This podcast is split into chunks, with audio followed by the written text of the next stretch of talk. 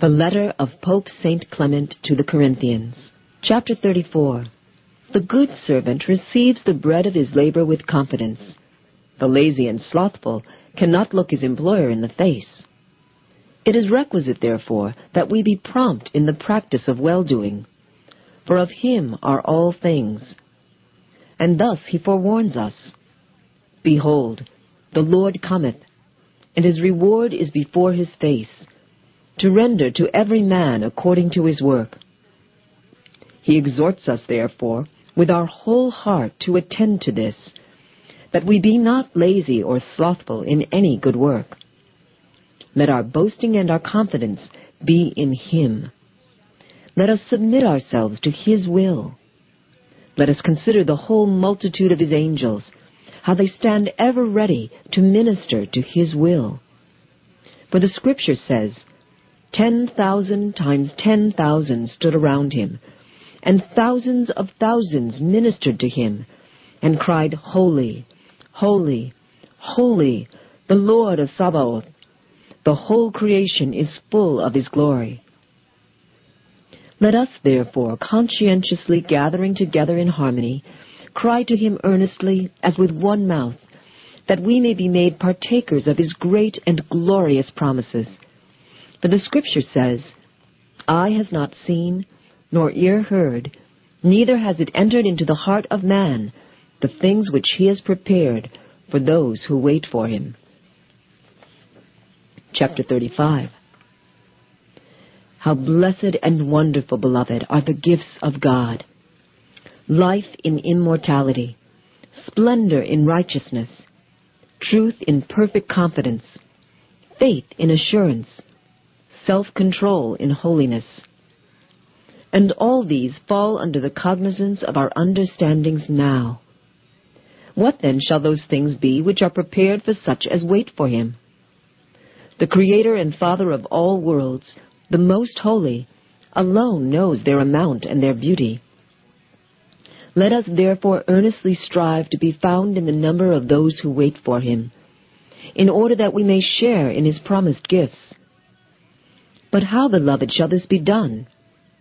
If our understanding be fixed by faith towards God, if we earnestly seek the things which are pleasing and acceptable to Him, if we do the things which are in harmony with His blameless will, and if we follow the way of truth, casting away from us all unrighteousness and iniquity, along with all covetousness, strife, evil practices, deceit, whispering and evil speaking, all hatred of God, pride and haughtiness, vainglory and ambition. For they that do such things are hateful to God, and not only they that do them, but also those who take pleasure in those who do them. For the Scripture says, But to the sinner God said, Why do you declare my statutes, and take my covenant into your mouth, seeing you hate instruction? And cast my words behind you. When you saw a thief, you consented with him, and made your portion with adulterers. Your mouth has abounded with wickedness, and your tongue contrived deceit. You sit and speak against your brother. You slander your own mother's son. These things you have done, and I kept silence. You thought, wicked one, that I should be like you. But I will reprove you, and set yourself before you. Consider now these things, you who forget God, lest he tear you in pieces like a lion, and there be none to deliver. The sacrifice of praise will glorify me, and a way is there by which I will show him the salvation of God. Chapter 36 This is the way, beloved, in which we find our Savior, even Jesus Christ, the high priest of all our offerings, the defender and helper of our infirmity. By him we look up to the heights of heaven.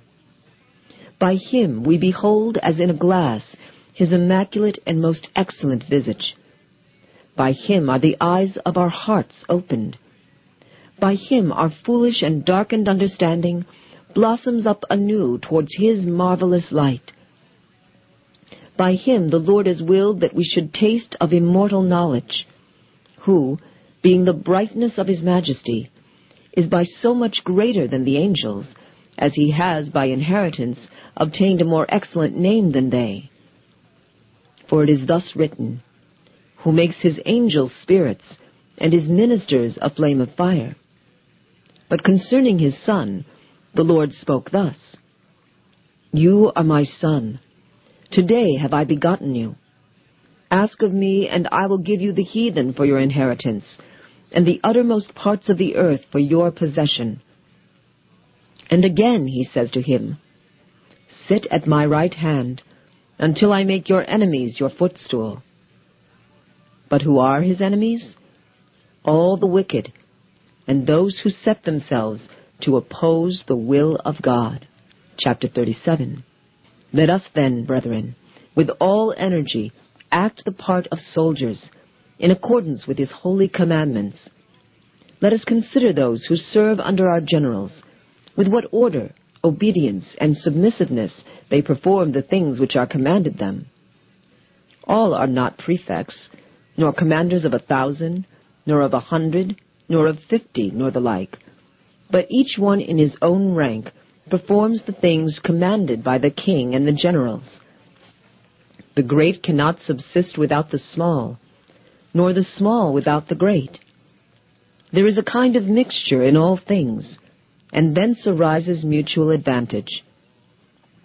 Let us take our body for an example. The head is nothing without the feet, and the feet are nothing without the head.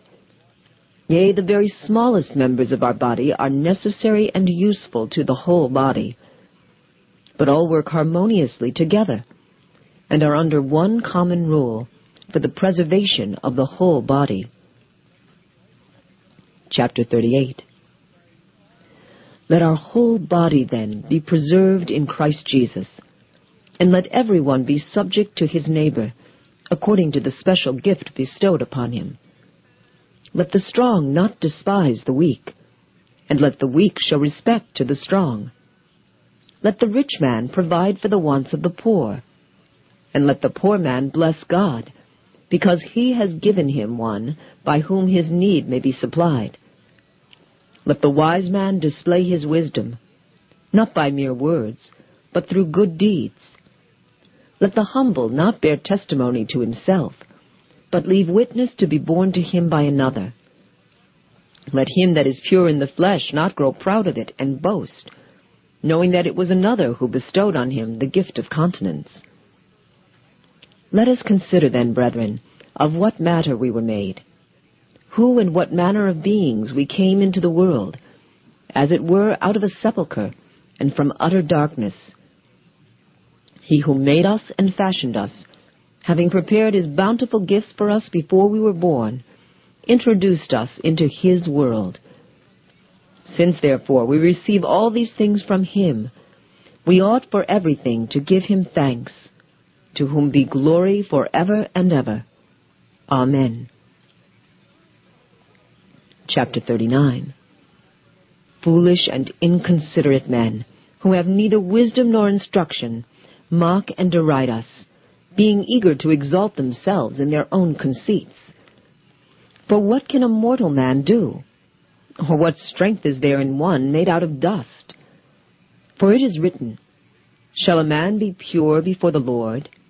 Or shall such a one be counted blameless in his deeds, seeing he does not confide in his servants, and has charged even his angels with perversity? The heaven is not clean in his sight. How much less they that dwell in houses of clay, of which also we ourselves were made.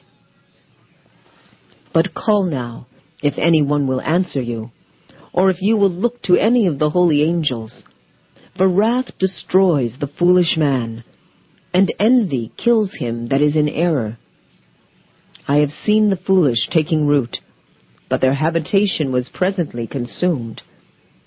Let their sons be far from safety. Let them be despised before the gates of those less than themselves, and there shall be none to deliver. For what was prepared for them, the righteous shall eat and they shall not be delivered from evil. Chapter 40 These things, therefore, being manifest to us, and since we look into the depths of the divine knowledge, it behooves us to do all things in their proper order, which the Lord has commanded us to perform at stated times. He has enjoined offerings to be presented, and service to be performed to him, and that not thoughtlessly or irregularly, but at the appointed times and hours. Where and by whom he desires these things to be done, he himself has fixed by his own supreme will, in order that all things, being piously done according to his good pleasure, may be acceptable to him. Those, therefore, who present their offerings at the appointed times are accepted and blessed. For inasmuch as they follow the laws of the Lord, they sin not. For his own peculiar services are assigned to the high priest, and their own proper place is prescribed to the priests, and their own special ministrations devolve on the Levites. The layman is bound by the laws that pertain to laymen. Chapter 41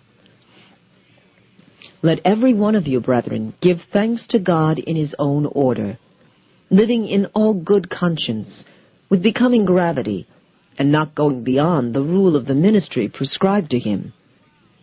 Not in every place, brethren, are the daily sacrifices offered, or the peace offerings, the sin offerings, and the trespass offerings, but in Jerusalem only.